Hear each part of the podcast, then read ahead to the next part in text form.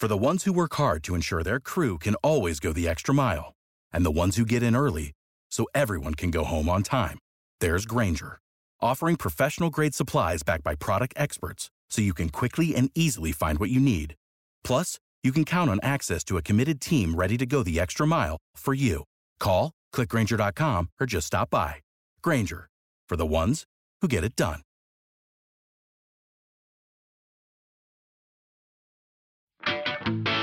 This is the Blue Moon Podcast. Coming up, we've got all the news and views from Manchester City's week. It's your club, and this is your show.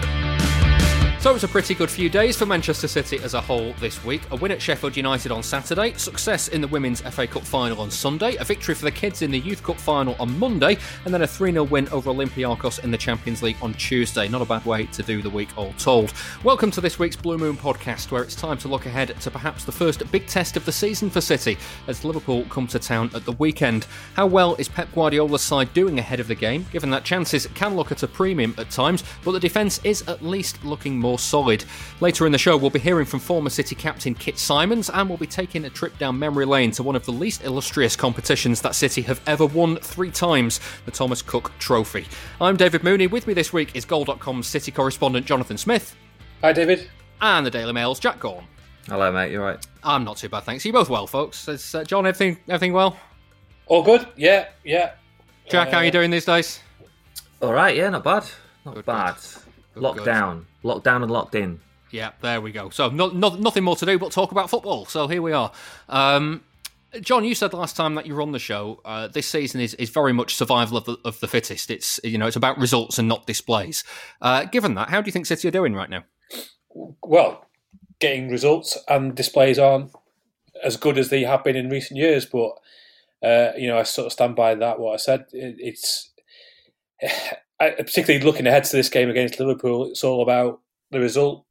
Um, I don't think they can make too much. They can't work too much in training. They can't work on two th- on things too much. So, just getting through the results, ticking them off one by one, getting as many wins as they can. Obviously, West Ham wasn't um, a brilliant performance or a brilliant result, but apart from that, you know, Champions League and uh, and the win against Sheffield United, it, it's going okay.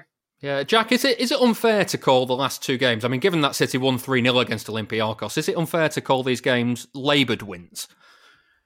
Um, I think, I mean, they, they struggled to, to break Olympiacos down in the second half the other night. Um, I think it's definitely fair to say that, and they, they laboured to it laboured to the win to a certain degree. But then, you know, if you look look at the stats, look at the result after the game, you and you'd not watched it, you'd gone, well, that was perfectly routine, and they've ground them down and then scored two goals in the last ten minutes.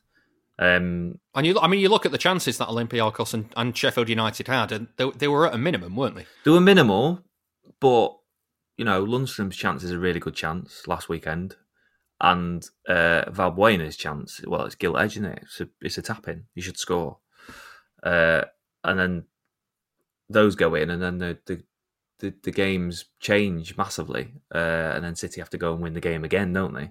Because it would have been one all in, in, in both matches if those those chances had gone in. So I don't know. It's hard to it's hard to call because, as John said, it's not they're not playing they're not playing as well as they have done um, in recent seasons. Um, they're still missing chances, but not creating the same amount. So the missed chances at the moment uh, feel bigger than they did this time last year. Yeah. But then again, they are looking more solid. So it's it, it's really difficult to to sum up. And then you know you, you look at the West Ham game. If they if they'd somehow managed to get a, get a win at West Ham, they'd have won. They'd end up winning like seven on the trot or whatever it is, and it was, it's looking really rosy. Yeah, I mean, uh, just in terms of creativity, John, how why is that such a big problem at the moment? Because, like, uh, ultimately, these are still great players that City have got. They should be able to create chances. Yeah, I mean, obviously they're without a striker. I think Ferran Torres has done a really, really good job as an emergency number nine. But obviously, you know, Aguero's one of the best strikers in the world and has been for the last decade, and his movement and things like that are just natural.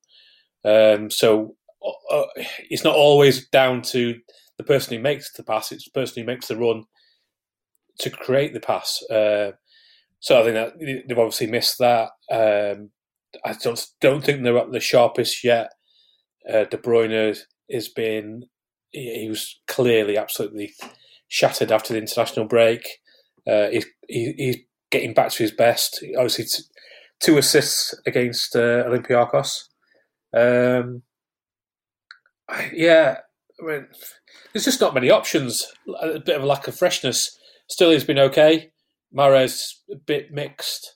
The thing, the uh, thing I'm finding odd though, like, like when I think of that game at, at Bramall Lane, that, like there was two instances where City had the ball like pretty much within touching distance of uh, of the near post, and still couldn't find a way to get it into the net.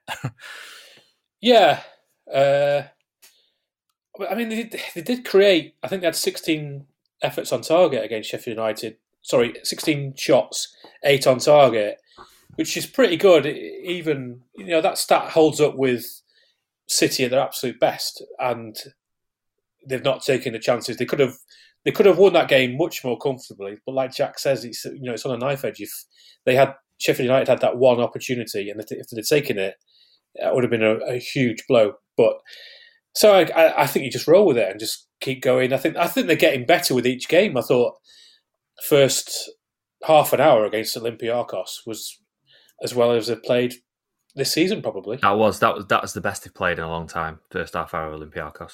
Um, but Foden was great first half hour. Obviously, trailed off towards the end and um, uh, had a significant part to play in the Valbuena chance.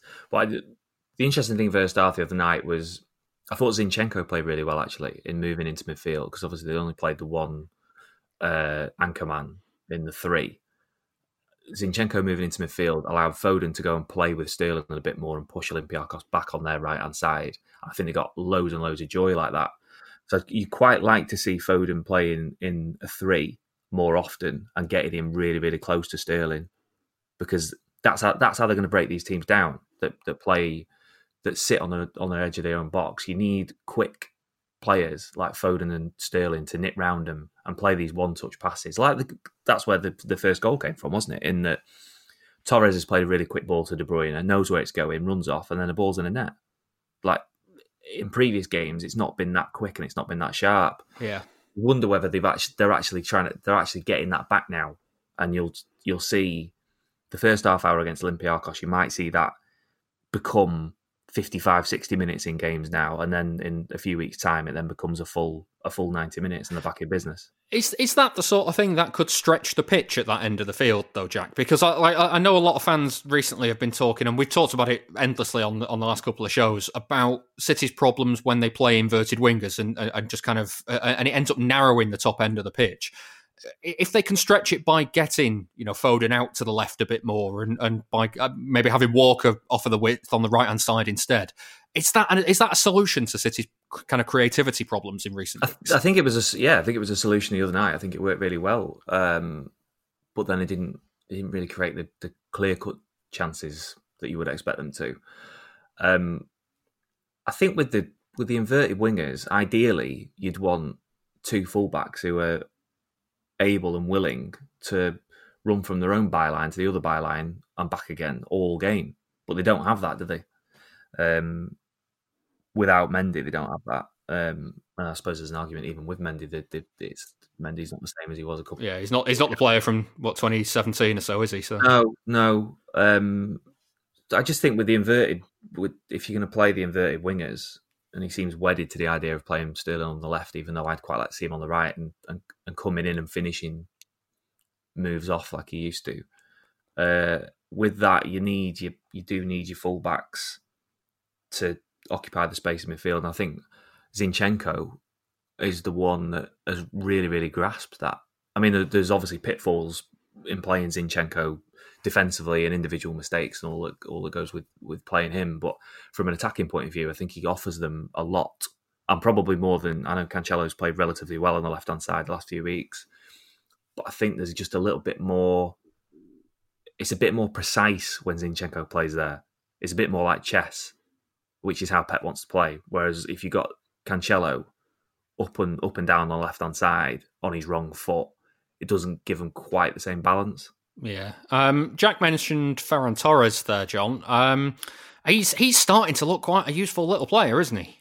Yeah, I think we kind of forgot about him a little bit when he was signed so early in, in the window. Um, I think the comparisons were going to be with with Sane, and Sane was so explosive that it was would be difficult to to get close to his impact. But he's you know he's he's really getting to grips with what he's being asked to do. Um, he's not a striker, but he's done a really really good job there. You know, his movement off the ball, his runs are, are just really really good. Um, and he's probably a bit unlucky to not have more goals. I'm looking forward to seeing him playing as an out and out winger, which is what he was signed for, um, and down down the left hand side as well. Well, I, I was uh, going to ask this: where where do you think he fits best into the team? Just just compared to where he's been playing recently. Yeah, I think he's I, I think he's a winger, and I think he, he he's he can be a bit more direct in the way that Sane was. With you know, he's he has he's very very quick. Um, so I think yeah, that's that that's his long long term future. And I, I think if they can get Aguero and Jesus back after the international break, Sterling's looking sharp. Torres, uh, Foden, then you're really getting competition for places there, uh, and, and that's going to help them push on this season. Torres is interesting because he fancies himself as a as a left sided winger on the on the left of a of a three, whereas people that know him and have, have watched him in the last few years say he's definitely a right winger, but he actually sees himself as someone who should play on, on the left. I don't know whether that's like younger players now who who are wide players, and Sterling's the same. Sterling would far rather play on the left than he would the right, purely because you get more opportunities to score, and it's it's in your it's in your hands, isn't it? When you get the ball on the left hand side of the box as a right footed player, you can manufacture a chance for yourself. Yeah, um, if you're if you're Sterling on the right hand side, you need you need somebody else to, to put it you on. need someone to play off. Yeah. yeah, yeah, yeah, yeah. Um, and the younger players all want to play on the left, or the right-footed ones want to play on the left because they can they can create the chances themselves. God, you know, I'd have just been happy to play. I well, I, I yeah, I mean, just be happy to be there, wouldn't you? Yeah. Um, I mean, Torres Torres is looking like an absolute bargain already, though. Yeah, and that is a hell of a deal. Do you know? Uh, have you seen the stat that's been doing the doing the rounds since he uh, since he scored in the, in the Champions League on, on Tuesday night? That he's mm. the hmm. third youngest player to four consecutive Champions League goals. Uh, only Mbappe and Haaland have beaten him to it on that on that front. Good I mean, company. it's yeah, it's it, it's a it's a good club to be a part of, isn't it? Yeah, and he's got that. I think he's got that instinct in front of goal. I think he's just. I mean, Pep said it on after the Sheffield United game. You can always tell with with Pep when he actually genuinely means something because his his like hands start moving. And when he talks about when he talks about like an attacking player, he always says like sense or smell of goal. But his his thumb and his index finger come together, and you can just tell that he means it. And that's what he did with Torres. And they they've obviously seen someone who can get him. I'm not saying this season, but someone who can get him 15 goals in a, in a year. Yeah, if you look at the goals this season, the way he, the way he took them, they're all slightly different. With the one at Burnley, he's, he's finished with a sort of powerful strike into the bottom corner. The, the one against Porto, and he smacked into the top corner. The way away at Marseille, he's, he's seen the keeper came out, come out, and, and slightly delayed his Great shot. Finish that. And then against uh, Olympiacos, he, he's had a look up and put it underneath the keeper. Yeah. So he was unlucky not to get one at, at Bramall Lane as well. It was a great save that that, that yeah. kept that one out. But it's just the, just the way that the, it, there's a control to his finishes, um, which which is impressive. Uh, which you know, is is a sort of thing that Aguero and, and Jesus do. A natural natural instinct for finishing it. So the way the way he took the one the other night reminded me of Michael Owen when he was younger. Yeah, I don't know. It just looks so clean. Yeah, composed as well. That's the thing. Yeah. Mm. Um, Jack, when you were talking there about Pep and his hand signals, uh, I just got I, I, just got that gif of uh, John Stones has balls. You know what I mean? yeah, yeah. He's uh, there, yeah. There've been there've been a few a few moments over the last four years where you've gone. That is uh, that's funny and that yeah. will make its way onto Twitter. Yeah, it'd be a uh, gift. It'd be a gift that one. Yeah, yeah. Um, there's, there's what, what, are the best ones? But John, was the one at Swansea? There was a wink at Swansea, wasn't there? It's had a couple of winks. Um, there was the one. I think there was one where uh, James said he won. James Ducker said he won five trophies, and he said six and pulled a funny face at him. that was a good one. The one where the the one in the first season when they'd won ten on the trot, and uh, Jamie had asked him whether they could win everything, was a good one as well. He, yeah, he drop his head or just start sighing or something. It just that was hilarious. Yeah, yeah I think he dropped the f bomb on that one, didn't he? He did. Yeah, he did. Um, anyway, I was I was bringing it round to Stones because um, uh, like, it, it, was it a surprise to see him start against Olympiacos?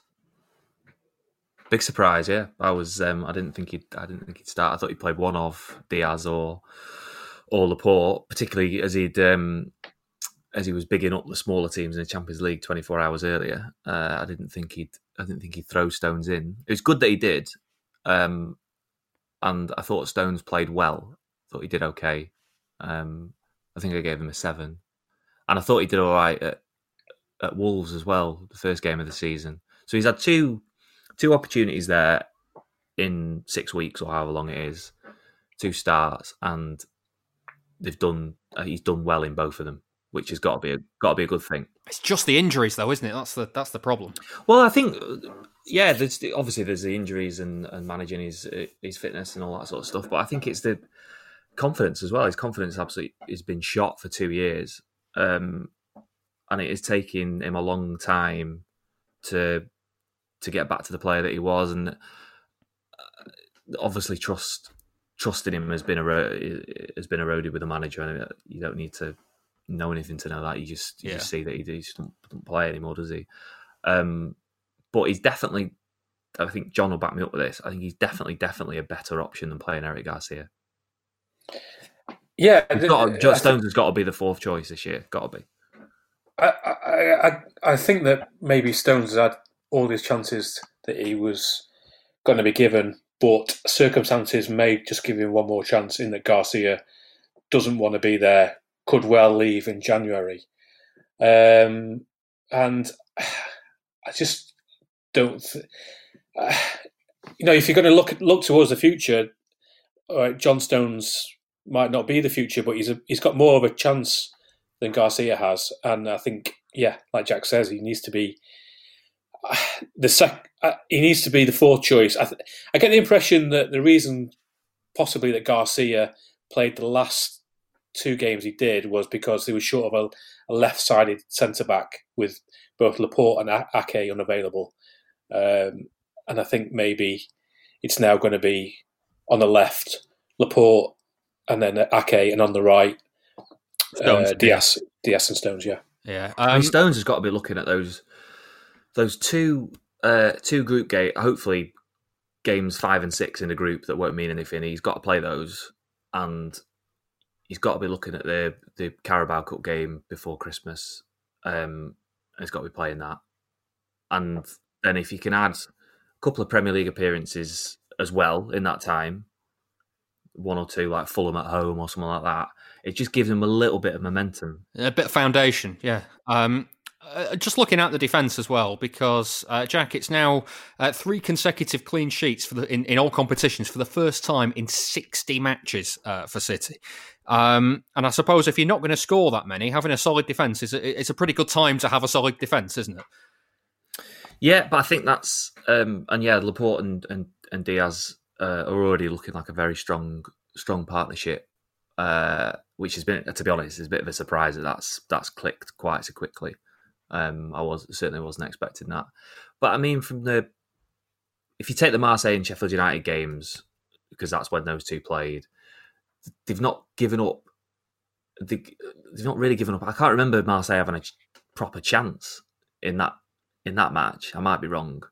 And Sheffield United only had the the one John Lundstram opportunity, and that's yeah, the two centre halves are a big part of that. But that's a that's a team effort. Yeah, that that means they're all working properly, which is more. I think that will probably fill them with more the management with more confidence than merely Dias and Laporte clicking together because um, I think they worked.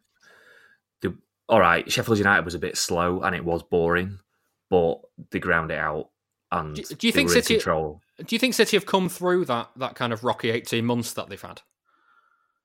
I think it's a bit early to say yeah on that. I think Liverpool will be a real sort of test on that. I mean the the way that uh, the, the way that Lyon scored their goals, I don't think City have really played a team like that apart from Leicester, and Leicester scored five. So so maybe not. yeah. Um, I yeah, I don't think you, you, can't say that on the back of, of three results and three games that they should have won. Um, anything less than three victories out of those three games would have, would have, wouldn't have been good enough, would it?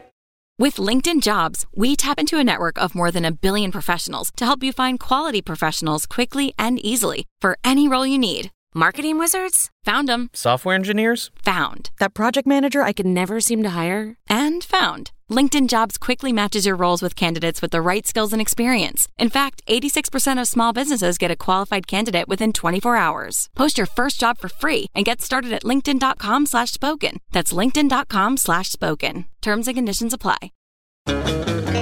Please give us your backing. Patreon.com forward slash Blue Moon Podcast. Well, uh, final point for the first part of the show on uh, Kyle Walker because he got all the attention on Saturday and, and quite rightly so. Um, John, he's he's he's suddenly out of nowhere getting the plaudits that I think he's probably deserved for quite some time. Do you think? Yeah, and I think he's getting better. Actually, I think he's each season he's getting a little bit better. He seems faster than ever. Um, he seems stronger than ever, and I think he really gets uh, how to play in a, in a Pep team. I think he really knows what his role is. I still, you know, there are still occasions where he gets caught out. The penalty, there's a penalty against Leicester. Um, a, a, couple of times, uh, yeah, I think back to the Arsenal goal in the FA Cup final, uh, FA Cup semi final where he, he, didn't really anticipate what was happening. Um, so he's not flawless, but he's been very, very good for a number of seasons. And I sort of argued the case at the weekend in the piece I wrote that he's possibly Pep's best and most consistent signing that is joining the club during his during Guardiola's time there. I mean, I think maybe Laporte is probably the best, but he missed six months of the season with an injury. So, so I'll go for maybe Walker as being the most consistently uh, important player that he signed. He is really he's really close with the manager as well. I don't think people realise quite how close they are. Um, and Pep's told people that he sees Walker as like kind of City's equivalent to Philipp Lahm in that he just understands the game and knows exactly what is required of him, which I don't think people really give Walker the credit he deserves from a football intelligence point of view. I think he just got it instantly, didn't he, with Pep? He just he didn't really need that much that much coaching. I mean, when his form, because his form did dip a couple of years ago, didn't it? Um, and that was because he didn't he didn't have any. Uh, he didn't have someone behind him pushing him for that place. He didn't have any competition. Well, it was Danilo, um, wasn't it? And it was, yeah, until yeah. Cancelo came in, and then it was noticeable last year, particularly towards the end of the season when Cancelo was, or after Project Restart, when Cancelo had like sorted out his own problems with the club and um, he was becoming less of a he was less of a nuisance and was starting to play quite well. That Walker actually went up another couple of levels because he knew that he had someone behind him. He needs someone pushing him. Um, and I think Cancelo has actually been quite a quite a positive influence for for Walker, who every single week seven eight out of ten, um, and is getting, as you said before, he's, he's getting stronger with age. I mean, on the telly the other night, I can't remember what ex pro it was, but they were talking about how they felt when they like turned thirty. That for a couple of years they felt like a far better player than they than they'd been before, and they were on with Rio Ferdinand, who and Ferdinand turned around and said, "Well, I feel I felt the complete opposite. I thought I was coming toward the end at like 28, 29. but I think certain players do become just better individually. They become better. They become better with age." Because they are so fit. And I think Walker wants to carry on for another six years. Um, yeah. And looking at him at the moment, you go, well, yeah, he's probably got that in him. Yeah. Yeah, quite. Uh, right, well, uh, even after Tuesday, the only goal ever scored by Olympiacos at the Etihad Stadium was scored by Yaya Toure. It was pre season in 2005 when the Greek side took part in City's regular warm up competition, the Thomas Cook Trophy. Sam Roscoe leads a trip down memory lane to revisit those one off ties against some European opposition.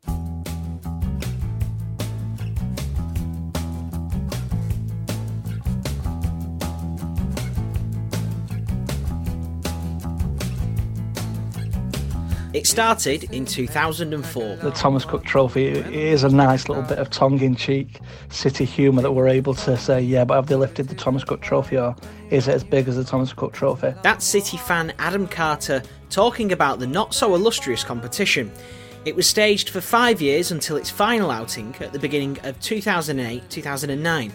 That day, City beat AC Milan 1 0 to lift the trophy for the third time. Richard Burns was at the match. I remember being a bit excited to watch us against AC Milan because they were, when you look at the, the other games that we played, Olympiacos, Porto, and Lazio, they're all big teams, but none of them, I hope I'm not being disrespectful to them saying this, but none of them quite carry the, the weight of AC Milan.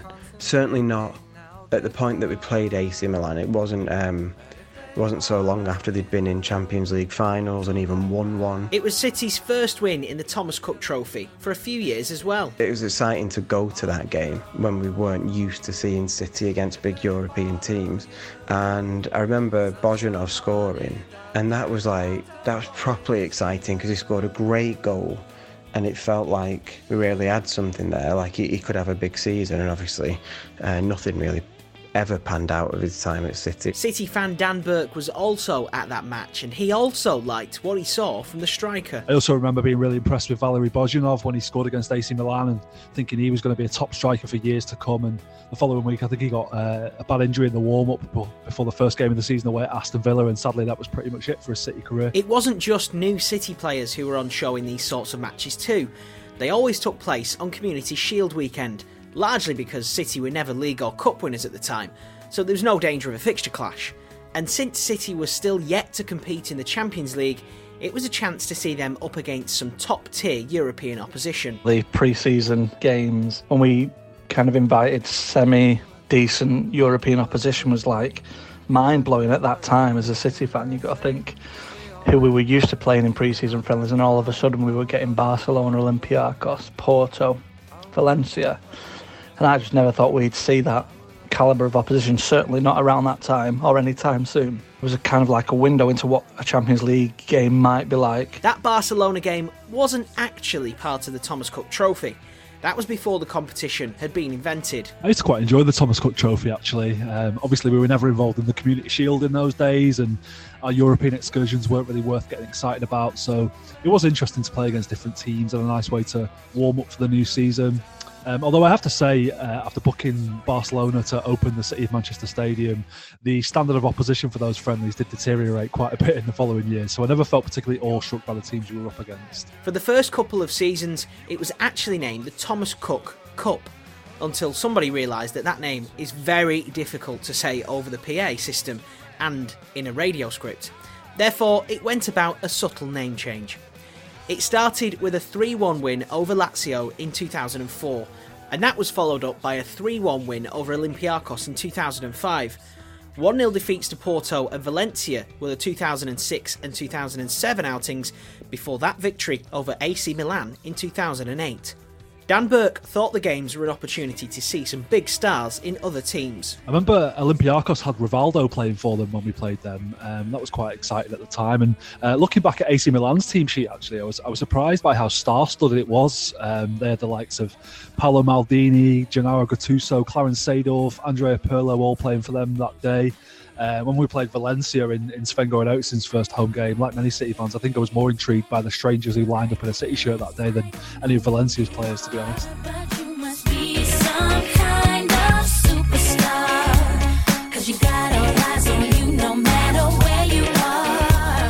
There was a similar feeling for Adam Carter. I remember the Porto game, I was like in awe of Ricardo Quaresma, which is absolutely bizarre looking back, but I couldn't believe that he was on the same pitch as our players.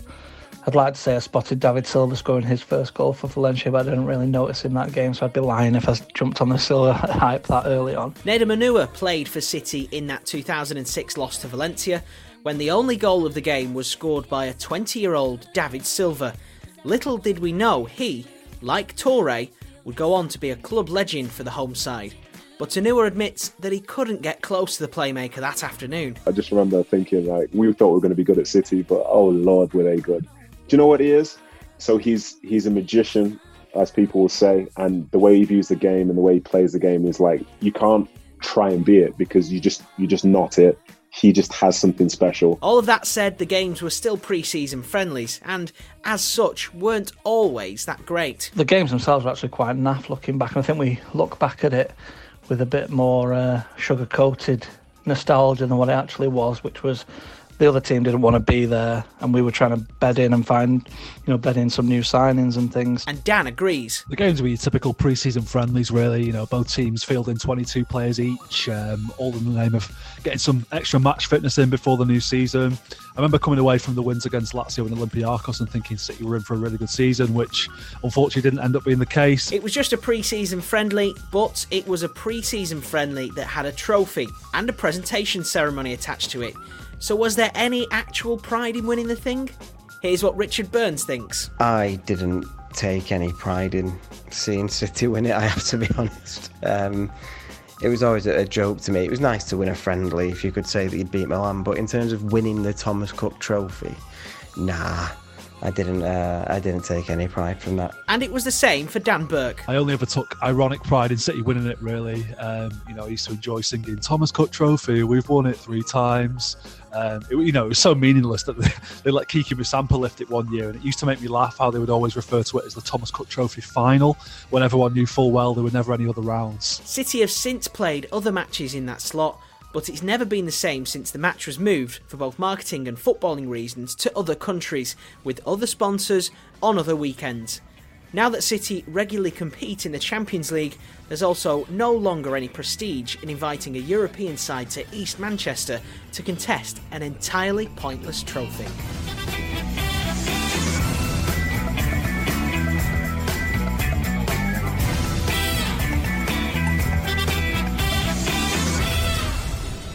Hi, Colin Hendry. You're listening to the Blue Moon podcast. With LinkedIn Jobs, we tap into a network of more than a billion professionals to help you find quality professionals quickly and easily for any role you need. Marketing wizards? Found them. Software engineers? Found. That project manager I could never seem to hire? And found. LinkedIn Jobs quickly matches your roles with candidates with the right skills and experience. In fact, 86% of small businesses get a qualified candidate within 24 hours. Post your first job for free and get started at linkedin.com slash spoken. That's linkedin.com slash spoken. Terms and conditions apply. This is the Blue Moon Podcast. Follow us on Twitter at Blue Moon Podcast. So now time to look ahead at the game with Liverpool on Sunday. Um, we're joined for this part of the show by uh, Neil Atkinson from the Anfield Wrap. So hi Neil. Um, it, it, it's a strange game, this one, isn't it? It is a little bit, yeah. It's it's sort of it's. I think it might have come at the wrong time for both sides in a strange way. Uh, there's a lot going on. Um, I mean, it's our fourth tough game of the season in terms of how you write them down, and, and it's only our eighth one. So, you know, we've been to Stamford Bridge, uh, and we've been to Goodison, and we've also had uh, Arsenal. Uh, also, Leeds and Villa was no battle of laughs, uh, Villa especially. But you know, I think it is. It's it's come at a bit of a difficult time. I think both both sides are still in different ways, sort of finding their feet and still solving a couple of problems. Uh, all of that said, I think that you know, I think it's lined up to possibly be really rather a good game, uh, depending on how you rate good, uh, whether from a partisan point of view or not. But I think it's it's shaping up to, to, to, to be a hell of a contest because I think both sides will feel there's there's there's there's definitely something there for them. Well, it's like you mentioned uh, Villa Park not being a barrel of laughs. I mean, you wouldn't have said at this stage of the season that City would have had a home 5 2 defeat and that uh, Liverpool would have had a, an away 7 2 defeat. It's just, it, has been a bit of a mad one. It is. It has been a little bit of a mad one. Villa Park more and more does look like a little bit of an anomaly uh, from our point of view, at least. You know, we, we, it's easy to remember the fact that Chelsea go down to ten men uh, at Stamford Bridge, but we were much the better side before. Then we started with a real edge and intent. You know, everyone takes away from the Goodison game uh, the Van Dijk injury and the fact that there's the late disallowed goal, but we murdered Everton. Uh, we murdered them from the first whistle. The Van Dijk injury happened. They got themselves back in it a bit, and then we murdered them again. Um, and we were really, really rather good and really rather impressive. Uh, the Arsenal game, you know, we conceded an early soft one, but then we're really quite good in that one as well. So you know the thing about Villa is it was such such an outlier, such such an anomaly, really, that it feels that way. But it was, I think it was a real reminder as to what can go wrong for Liverpool, for, for, for all sides who play how Liverpool and City play. But what can go wrong for Liverpool when when it begins to go wrong and you don't stem the tide of it, you don't fix it quick. You are open to getting battered, not necessarily seven two, but you are open to maybe getting taught a bit of a lesson. And and with a bit of luck, that will have taught Liverpool a little bit of a lesson. You know, they've got to they've got to be on it for every minute of every game. Jack, it, it almost feels like there could be goals in this game, given that you know Liverpool haven't got Van Dijk, and, and but they have got a great attack, and you know City we know have been defensively a bit all over the place for the last eighteen months or so. But City have tightened up in the last few weeks, and City especially aren't scoring that many goals Champions League aside at the moment. No, I, t- I really, really don't know how it's going to go. Because um, ordinarily going into this game, you'd say, "Oh, there'll be tons of goals," but I think it might be not boring is a wrong word, but could be a little bit of a stalemate in midfield. I think um, City are looking far more solid with Dias and Dias and Laporte, um, and yeah, there isn't there isn't that kind of edge in the final third, is there, that they've had in previous years, and it's difficult to put your finger on on why. Uh, I think, to be honest, I think the the winner, if there is a winner, will be who deals with the first half an hour of the second half better. Because uh, I've not seen much of Liverpool live this, this year, but City really struggle after half time and, and then kind of find a second wind uh, late on. Because we saw that the other night. I mean, they, they got overrun in, in midfield by Olympiacos for 20 minutes, 25 minutes, yeah. um, which is a product of I think I think that's just still a hangover of not having a pre-season because they had a week, didn't they? And Liverpool, you know, Liverpool didn't have have much either. I think those two teams are finding that those kind of fitness issues a real a real problem. Whereas the, I don't think the, the wider world really care, do they? They just see the results when actually it's quite obvious why they're not performing. I think I just on that I think that in in all honesty, both Manchester clubs to an extent, Wolves to a slight extent, Chelsea as well, have been phenomenally sound about what's actually happened there. We got a bit of a pre-season. It wasn't anywhere near as much as we'd like, but we at least had something to play with. What actually happens, I think, to both Manchester clubs especially, is is is genuinely ridiculous. They should have been given at least one more week to bed in and found a way and find a way to make it work. And and, and I think that you know I'm I am surprised that more of a fuss hasn't been kicked up, and I think it would be perfectly legitimate if it had been.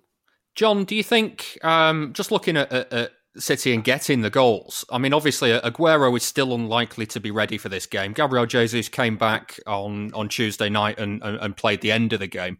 Uh, uh with a recognised striker in the side, is City more dangerous now? I, I don't think they're more dangerous because we know how good Liverpool's attack is. I think the one thing we, we would say is that it's almost flipped over the last six months in that you know Liverpool's defence was extremely strong, the strongest in Premier League City had a great attack with Aguero, Sane, Sterling. You know, one of the one of the most probably the most fearsome attack at that twelve months ago. That's changed now with Salah and Mane in particular. I mean, I, I know a lot of Liverpool fans are, uh, big up Firmino. I think people outside Liverpool perhaps see he, him as not quite on the same level. Um, but obviously, losing Van Dijk uh, and Matip where at the back, where City have now got Dias and Laporte looking like they are potentially a really strong centre back pairing. It's like it's flipped flipped around. Um, so that's why it possibly could be a little bit tight because City's defence is stronger. Liverpool's attack is their is their main threat, and the defence is a little bit weaker than it has been. Yeah, uh, do you, do you see Jesus starting on on uh, on Sunday, or do you reckon uh, he'll go with Torres again?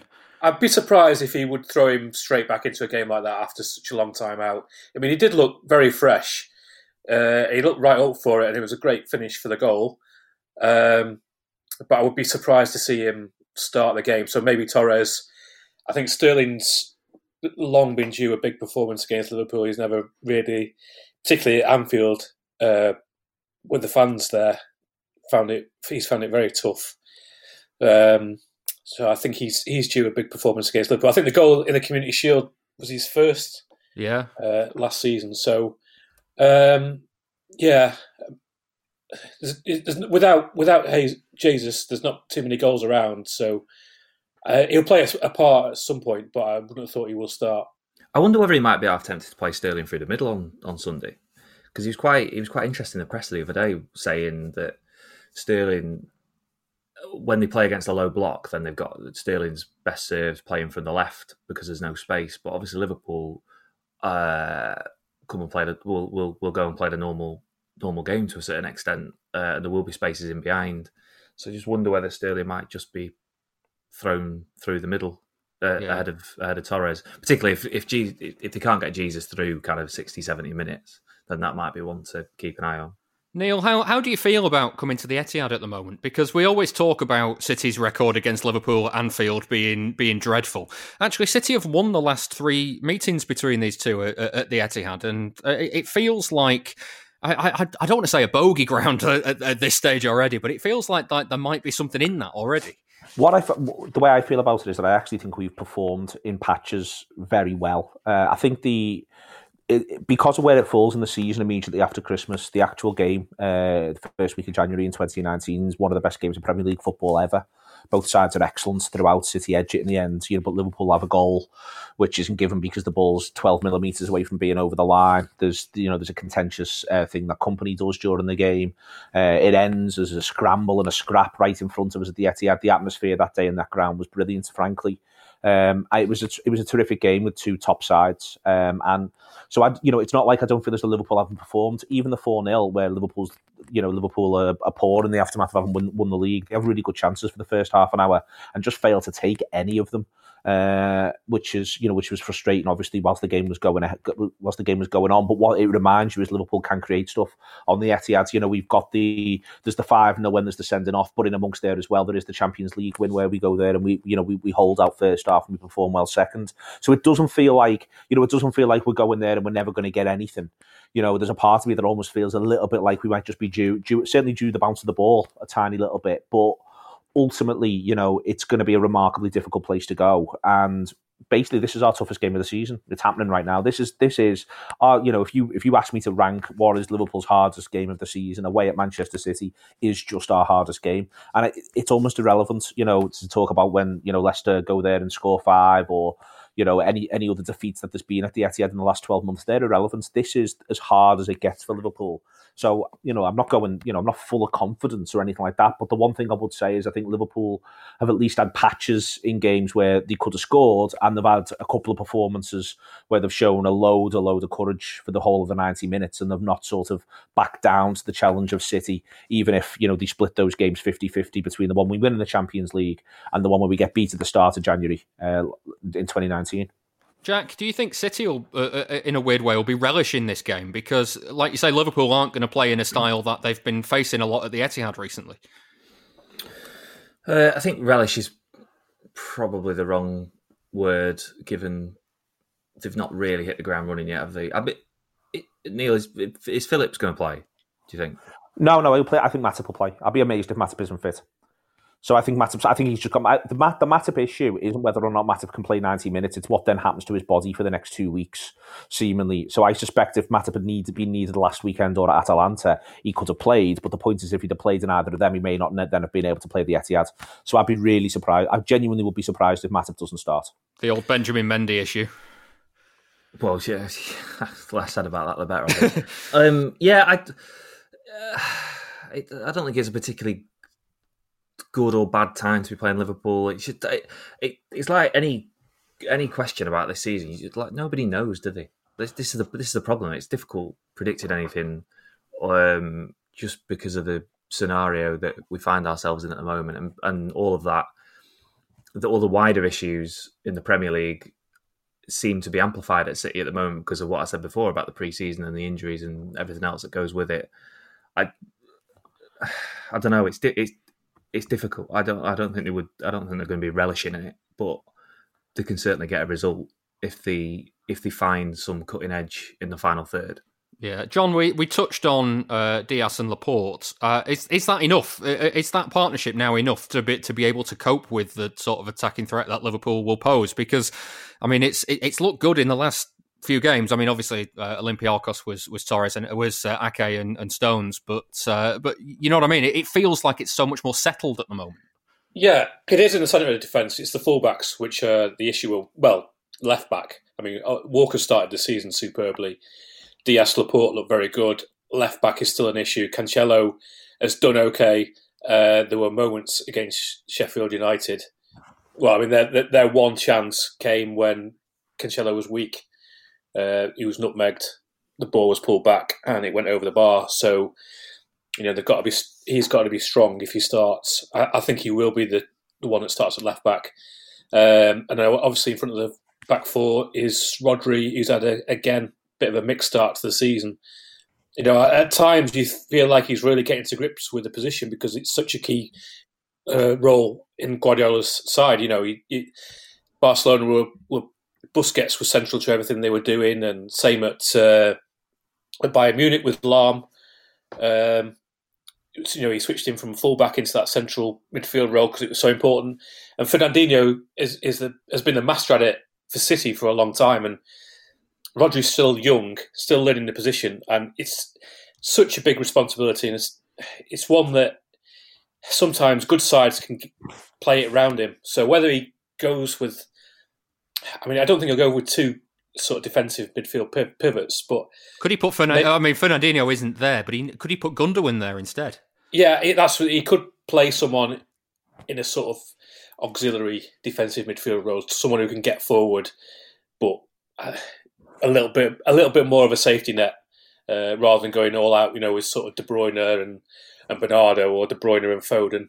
You know, maybe maybe maybe, maybe Foden starts as uh, on the left hand side of a front three because the other thing, obviously, we all know about Liverpool is their wing wingers, wing backs play like wingers. Uh, you know, an absolute attacking threat, and I don't think you can go with Mahrez in a game like this. I think it has to be probably Foden on one side and Sterling on the other. Yeah. Um, just talking on defences, Neil. How how is life without Virgil Van Dijk? Because we this was the, what this was your big fear from that show we did at the start of the season yeah. that, that they'd be out they'd be without him for the season. Yeah. He, ultimately, we've dropped five yards, uh, maybe a little bit more, um, and we dropped a little bit more during the game as well. It's worth remembering Virgil plays in the seven two uh, of Villa. You know, he's captain that day, I think and we'd conceded, you know, we'd conceded two on a number of occasions, two or more on a number of occasions since the first of February. We don't come back from the winter break that well, uh, going right the way back to February and then post lockdown as well. You know, City put four past us. We go to Arsenal, we concede two there. Uh, there's a couple of other places where we concede a couple. We get we win three one at Brighton, but Brighton really should should score a couple of goals that day. So we've been you know, we've been pushing the line, we've been pushing the defending, we've been as front foot as it's, it's possible to be. I mean, don't get me wrong, I'd much rather have Virgil van Dijk, but I think what it's done is Liverpool have been a lot more responsible uh, as a unit since Van Dijk's gone out. It's not the idea, well, it's all all right, you've got the cheat code playing next to you. You know, you've got that fella behind you who's so good. There's been a little bit more, I think, of Liverpool acting as a, defending as a team, helping each other out. I mean, Phillips gets man of the match for the game against West Ham. He wasn't man of the match. He won his battles and he was, you know, he was very competitive. But what he also had all the way through the game was someone just next to him, someone just to help him at any given moment. And Liverpool, Liverpool have done and do do that really well in a number of different places around the pitch. So obviously, life with Van Dijk is tougher. But you know, we've got nine points in the Champions League group. We're top of the table. Um, you know, as I said before, four of our, if you write down our fixtures in terms of their difficulty, three of our top eight uh, we've played will have played by close of play on Sunday, um, and four of our top sort of twelve we'll have played by then as well. So you know, we are doing okay, uh, but there will come there will come points where it, it's difficult in Van Dijk's absence. But the other thing it does as well is it just creates an absolute knife edge for everyone else. Gomez gets the occasional knock here and there. Matip, as I said before, there's questions around his recovery. Fabinho does well at centre half, but he's not used to it, and the injury I think stems from that. We could do without another injury to the goalkeeper, of which there's been a fair few across the last 18 months, and we need we need both fullbacks to stay healthy as well. So it does put a lot of stress on, and we're only we're only really one more injury away from a genuine crisis, which is much more than missing the best centre half in the world, if you see what I mean. Yeah. Um, just looking at, uh, at City's attack, John. Um, I, mean, I, know we're only in uh, early part of the season and it's six games, but do you know the last time that City was still in single figures for uh, for for number of goals scored after six games? Um, it must have been Alan Ball. No, it's not quite that bad. Oh, okay. uh, we're, we're, going all the way. We're going back to 2010, uh, Roberto Mancini's first season in charge. I mean, that uh, it, it just goes to show that at the minute that City aren't scoring a lot of goals right now. No, uh, but I think we've touched on this already. It goes back to no preseason. Uh, you know, it's extraordinary circumstances we're going through. Uh, you know, it's it's it's weird at the ground. You know, as as against Olympiacos in midweek at one 0 uh, That's the game that City would have gone on and won four five 0 in past two three seasons. But I mean, they missed chances, which they they always have done. But the the way that Olympiacos sort of held in there and came back, it just was. I think that can be put down to what's going on at the moment. So I don't think it's overly concerning. They're not going to get close to the hundred goals that they've had at two out of the last three seasons, but this is just a season unlike any other. You know, those yeah. are, that's where we're at. I think there's that, but I think there's that. But just one other quick thing on this: Liverpool and City. We we've all faced Arsenal, Sheffield United, and West Ham before. These are teams who every week play. You know, uh, for West Ham and Arsenal, for me, it's five four one. Uh, for Sheffield United, it's five three two de facto, watch we played West Ham last week, and they've got that back five They've got then in front of them Soucek and Rice, who, by the way, if you dropped either of them into centre half, you wouldn't think it was mad. They're both six foot four. They're absolute units. So you've got seven players to deal with there. And I actually think Liverpool and City, I expect them both to be strong second half of the season because I think they're transitioning a little bit. This idea of being able to get round the back and hit the byline and then go from there, which City have been brilliant at, I think sides are making that harder and harder. I think you're going to see more of Liverpool and City just going through the middle. So the goal Liverpool scored to win the game against West Ham, where they, they basically say, all right, imagine the pitch is now a 30 by 30 square right in front of your penalty area and we'll play you 6v6 and we've got better players. So the question is whether or not we run out of time. And I think that's what you're going to start to see from Manchester City as well when they're coming up against these sides is okay, you're defending this space really, really well. Well, we're going to do this now. And you're going to have to put up with us continually trying to go over you in the middle of the goal or through you with a through ball in the middle of the goal. And you're going to have to put up with this over and over again. Because if you just want to sit there with seven players, then this is what we're going to do. And we're going to get the better of you eventually. Yeah. Uh, final question for this game, uh, Jack. How how much of an influence do you think that uh, game in hand is having for City right now? Because uh, uh, obviously, you know, City win it and they're they're two points behind Liverpool, come what may. And then if if they beat Liverpool at, weekend and then take the three points from that game in hand, they're above them. So it's like, is it? Are we already in must win or must not lose territory? Or it's a it must just... not. It's definitely a must not lose. Yeah, they they can't go eight behind with a game in hand after seven games. I I don't. I know it's uh, we said it a few times already, haven't we? That it's a strange season, but you can't go that far behind already because it's just such an uphill task. Um, which makes me think that City will not be conservative, but kind of recycle the ball even more than they normally do. Bit cagey. Um, because he's he's been pleading for patience on the ball for weeks and weeks. And I think they're going to try and be really, really patient. And if they can carve a proper chance out and take it, then that'll do him.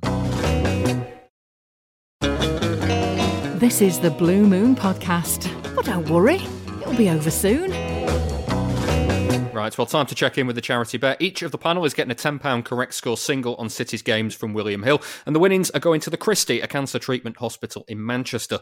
So far, we've raised £170 with the unlikely 125 to 1 shot against Olympiacos not coming off. Uh, let's get some predictions on the board for City against Liverpool. Um, John, I'm going to start with you. What have you got? I've gone for a 2 1 City win. Uh, 2 1 City win is 8 to 1 and £80 if you're right. Jack, what are you having? Two all, I'm going for, despite saying it might be cagey. uh, two all is ten to one, so hundred pounds if you're right. And Neil, let's. Uh, I'll, I'll, give you mine because I'm rubbish at it. So off you go. Uh, just out of interest, I'll take the bigger price out of a nil-nil. That's very similar to the eighth game of the 18-19 season when City came to Anfield, uh, and not much happened until the late penalty. Uh, so I'll take the bigger price out of that nil-nil or two-one Liverpool because obviously we want to raise money for the for, for, the charity. So whichever one of those is the bigger price, I'll take. Right. Well, uh, a two-one Liverpool win is ten to one, and a nil-nil draw is sixteen to one. So you'll you'll have the nil-nil draw. I'll see the nil-nil draw, uh, and everyone can think, "My God, I'm mad," but I reckon I reckon that could actually be value. Lovely stuff. Right, 160 quid if you're right. Uh, you've got to be 18 or over to gamble. Prices can change. Please gamble responsibly. And for more information on responsible gambling, have a look at begambleaware.org. Neil, thank you very much for joining us today an absolute pleasure as always, and, and let's just all enjoy the game on Sunday because God, we've got nothing else to look forward to. yeah. Right, well, City's home games against Liverpool have been pretty good recently, but there was one home game with Liverpool that might stick out in fans' memories for all the wrong reasons. We're going back nearly 25 years to the final day of 1995 96. Here's the picture City were in the relegation zone on goal difference. Going into the match, they knew that if they got a better result than one of Southampton or Coventry, or if they won and Sheffield Wednesday lost, it would be enough to survive. All three of those teams drew, leaving the door open for City to stay up. But City also drew, coming from 2 0 down to level at 2 all. With only a few minutes left, Duff Information got to the bench, and manager Alan Ball believed that the result was enough for survival, and he encouraged the players to waste time by the corner flag until Niall Quinn sprinted from the tunnel to explain that they were still going down. Kit Symons scored the equaliser that day. He's been speaking to me about that game, but first he talks us through how the move to City came about at the beginning of that season. I'd been sort of made my mind up. I was I was going to leave Portsmouth um, once Jim Smith had been sacked as manager. Um, I've been there for like eight years. Um, I was linked with a few clubs, talked to Sheffield Wednesday, um, a couple of other clubs, Blackburn. I was linked with, um, but the actual move to City sort of came a bit out of the blue, so to speak. I, would, I played the first game of the season for Portsmouth because obviously the Championship started a week before the Premier League. So we had a home game at Fratton Park. I came home from the game. We, would won. Um, was obviously all quite pleased myself. And then um, got a phone call from Alan Ball. Um, City had played their last pre-season friendly, which I think was against Hearts, and they lost 5 0. Um, and he phoned me up that night, just said, listen, I want to make changes. I want to um, sort of bring in reinforcements. Can you come up on Monday? And and that was it, really. So I jumped on a plane Monday morning, met, met Bally in Platt Lane, at the training ground and and sort of signed straight away. So I, I travelled up with a with a toothbrush, I think that was about it, and, and didn't go back um, to Portsmouth for quite quite a few weeks after that. So it was all a little bit of a whirlwind, and uh, all happened quite quickly. In terms of, uh, I mean, obviously you were you were club captain at City for a while. Were you offered the captaincy straight away?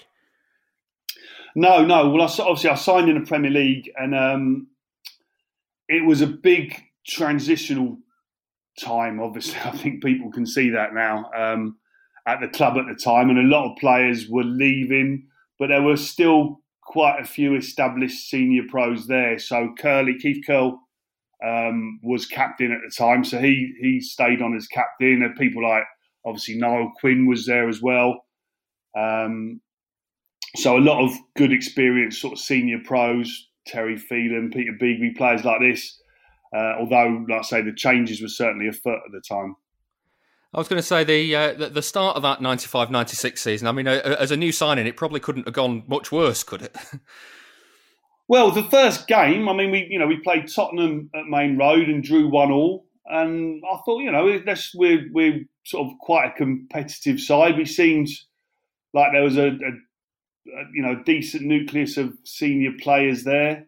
Um, but yeah, like I say, pretty much after that, it, it, it, was it was a real slog, and obviously we didn't win for was it 12, 13 games, whatever it was in the end. I can't remember, and it, it was it was very very tough. Um, but I, I, don't think I felt it initially quite as much as most other people because I was new into it. Uh, so I was still very much finding my feet with the, the football club and uh, and the city in general and, and things like that. So I don't think I, I sort of had the the doom and gloom and the, the, weight on my shoulders quite as much as a lot of other people with the club who'd been there for quite a long time um, did. So, Yeah, it was, it, it, but it's, you know, soon after after a while, it sort of starts to hit you, and you, you get the magnitude, the size of the club, and um, obviously with being a, a, sort of two club city, you then get the the papers. It's all about City or United, literally, and um, there's there's lots of stuff always going on, and and so I, I did appreciate it pretty quickly, just how tough it was it was going to be. When when it comes to, to the end of that season, and obviously the, the, the final day, um, what just talk me through what, what, what happened on the pitch that day because it's it's it, in many ways it's an extraordinary story. Oh, David, I can't. I still to this day don't quite know what, went on that final day. Obviously, we, we went into the last game, Liverpool, uh, Maine Road, knowing we, we were on the same points as Coventry and Southampton, um, but they both had better goal difference than us. So we knew we had to better either one of their results um, to stay up. It was as simple as that going into the final day. So we sort of knew what we had to do. Um, and then obviously we go a couple of goals down quite early on. And again, it's you can feel the weight sort of lifting, and then um, we get a goal back, and then and then I score the equaliser to make it 2 2. Uh, and then at this stage, somehow, and again, it was obviously this is back in 95, whatever, 96 then. So, uh, you know, mobile phones were about, but not to the same levels as they are today. And but somehow we were getting information was being fed to, to the manager to get fed onto the pitch that a draw was enough for us. Because I remember, you know, everyone's seen the Lomi, Stevie Lomas sort of killing time on the on the touchline, trying to trying to run the clock down. Um, when the the reality of it was, we needed to score another goal. We needed to win the game to stay up. But the misinformation somehow. Then I can remember Quinny, who I think he must have been injured, Quinny or suspended, um, sort of running down the stairs. Somehow he'd found out we needed to win, and he's given information we need to try and score another goal. So it was. It's all still to this day, like I say, I, I can't tell you exactly what happened, how it happened, or why it happened, but it was it, was horrific. I know that, and obviously at the final whistle, then I, I, can't remember one of the games. I think it was a Coventry one. Was a delayed kickoff, so we're sitting in the tunnel at Maine Road, not knowing if we're up or down, and we're still waiting to hear the, the final results. We knew Southampton had drawn. Um, but we didn't know the, the other result, and we were waiting on that, and it was it was a, it felt like ages. It was probably five six minutes or something. We were waiting in the tunnel, but it felt like an eternity. And then obviously we got the news that um, that yeah that the result hadn't gone our way, and, and we were relegated. I was going to say, with with the the Duff information getting to the pitch, there, there must have been a spell where you thought your goal had, had, been enough to keep City up.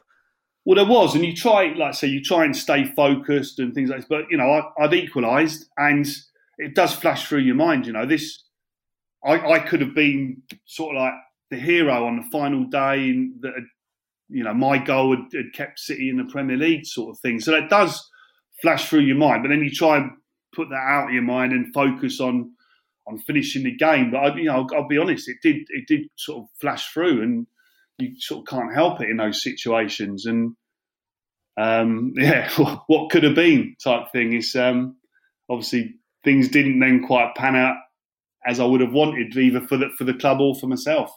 Yeah, how how was the dressing room after that game? Because it, it I mean, it, it's a roller coaster of emotions that has ended badly. Yeah, it was it was horrific. It was um, yeah, I mean, people yeah people tell stories about changing rooms after games, but and it's hard. It's very very difficult to describe until you've actually sort of experienced it and been been part of it. It's very difficult to describe. Obviously, it was a very somber dressing room, and everyone's got their own personal feelings and what's going through their mind personally. But then you, you look at the bigger picture. Certainly, I did for the for the, the club and the supporters and what it means to all these other people as well. You you know you feel you've let different sections of you know people down, family, friends, the you know the supporters, the football. It's horrible. It's it's and but like I say, it is very difficult to describe unless you've actually been through it and, and experienced it yourself. Now, listen, as as fans, it, it's horrible. You know, I'm I'm sure, but it's um it's different to when you're actually a, a player. And now the, the, people, um, you know, some people say footballers don't care and things like that. Well, well, trust me, a lot of most footballers, in my case, do care deeply. Now, sometimes they care about themselves maybe more than the, the actual football club that, that, that pays their wages and, and the supporters that turn up every week. But they care deeply. Now, certainly in that change room, there was very mixed emotions, and everyone was was feeling it for their own their own different reasons or whatever. And it was it was just a horrific place to be. And I remember the, the following night we had Player of the Year do. So you just uh, turning up for that, and the fans, City fans, as you know, are in, are incredible. But I think, and and they've had obviously so much success in recent years, and I, I you know I couldn't wish it on a better better club or a better group of supporters. But and City fans have been brilliant. I'm, I'm sure they've really enjoyed that success. But I think City fans really show their true colours and come to their own in, in diversity in tough times. And I've got to say that it was horrible having to turn up for the Player of the Year do the following night. But the City, City supporters were brilliant, absolutely different class. Hear all of our City interviews on our website, bluemoonpodcast.com. That was Kit Symons speaking to me there. And the second part to that interview will be on next week's show. Uh, John, just quickly before we move on, were you at that game? Uh, the, the Liverpool 2 all on the final day? Yeah, I, I was. And um, I wasn't aware of the incident with Niall Quinn coming out and, and everything uh, un- until years later, actually, because I just. Didn't, wa- didn't, watch Match of the Day, I guess. No, yeah. no. Yeah. So um, yeah, I, I, was, I, was, completely unaware that, that any of that had happened for a long time. Yeah. How how do you look back on it now um, when you think of where like like the fact that it's all turned out all right for City? Can, like, can you look back at it and laugh? but at the time, it was terrible.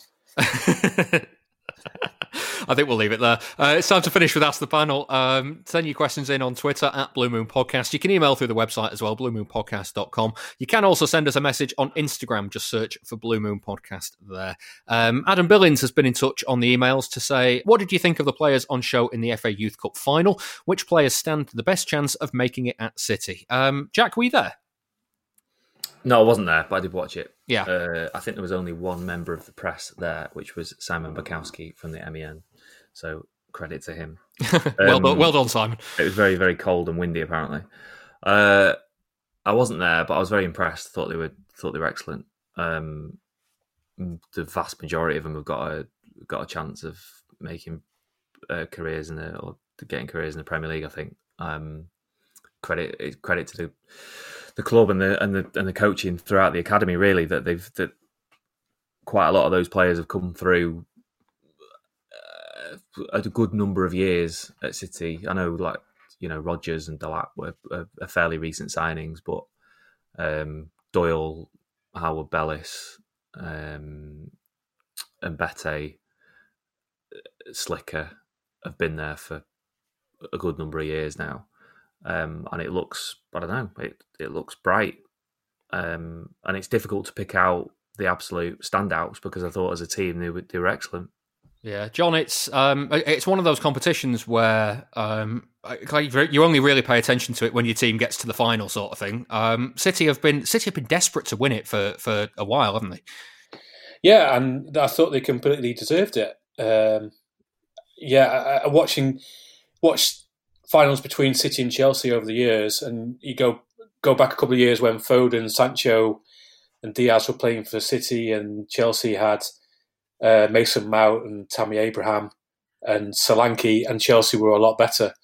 Uh, even even those great City players, well, you know, City players that were City players at the time who've gone on to be really good players. Well, I thought they actually deserved it, completely deserved it on Monday night. It was a really, really enjoyable game. I thought it was a really great game to watch.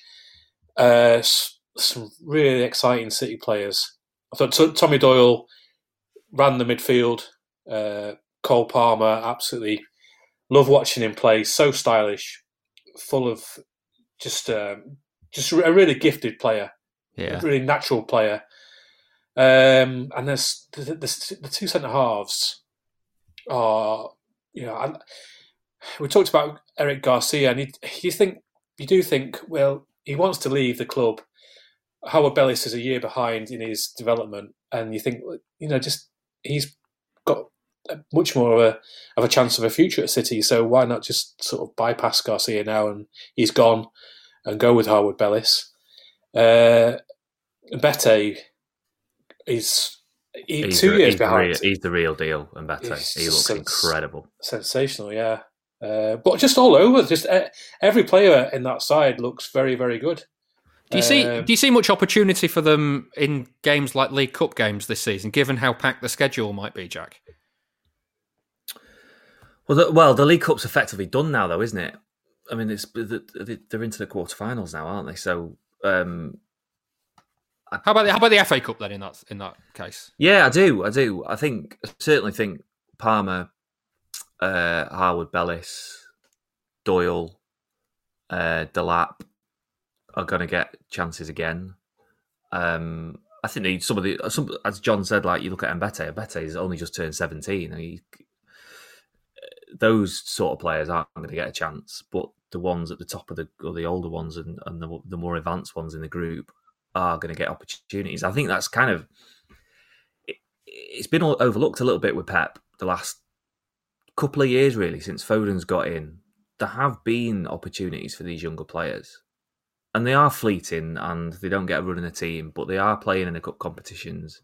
He's given a number of debuts to to teenagers now, uh, with Palmer and, and Delap being the latest. the match I- it- on uh, on on Tuesday night. Yeah, Yeah, but I mean, uh, Nmecha is slightly older. Nmecha is twenty, I think. Um, so I'd, yeah, not. It'd be interesting to see what happens with with Nmecha because you would have thought that Nmecha might have gone out on loan this year. Um, but I mean, they've just got all the. This is this is the thing, right? We're talking about these like five or six. We've not even mentioned Hodge. I mean, Hodge was great on Monday night. I thought he was really, really good in the middle of midfield. Um, McAtee as well was was excellent. McAtee, yeah, I completely forgot. Yeah, well, I mean, McAtee will be the next one that gets his gets his debut, I think.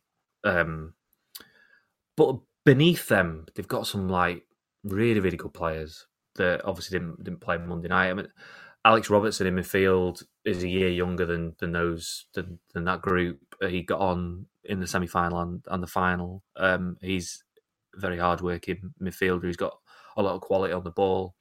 They've made some a number of signings of players that are kind of 16, 17 in recent months. So you'll see, see you'll see them in the next youth cup, and it might be that two or three of them make a make an impression and end up actually overtaking some of the ones that in a first team point from a first team point of view end up overtaking some of the ones that are in the in the squad on, on Monday. So it's a really I think it's a really exciting time for City in, in the academy. I did Jason Wilcox last week, uh, the academy director, and he, he's just you can just tell that they just feel like they're in a really really good place with it, Yeah. and they, they and you can't.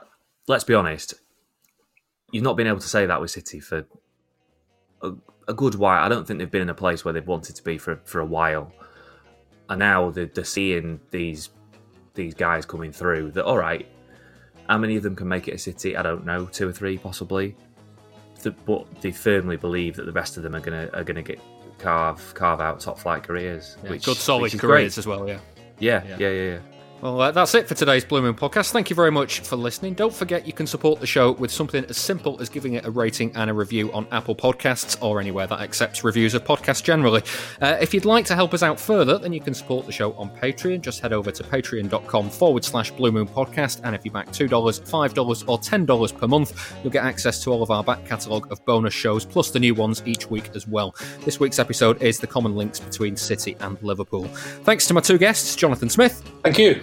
And Jack Gaughan. Thank you. I'll be back next week and I'll see you then.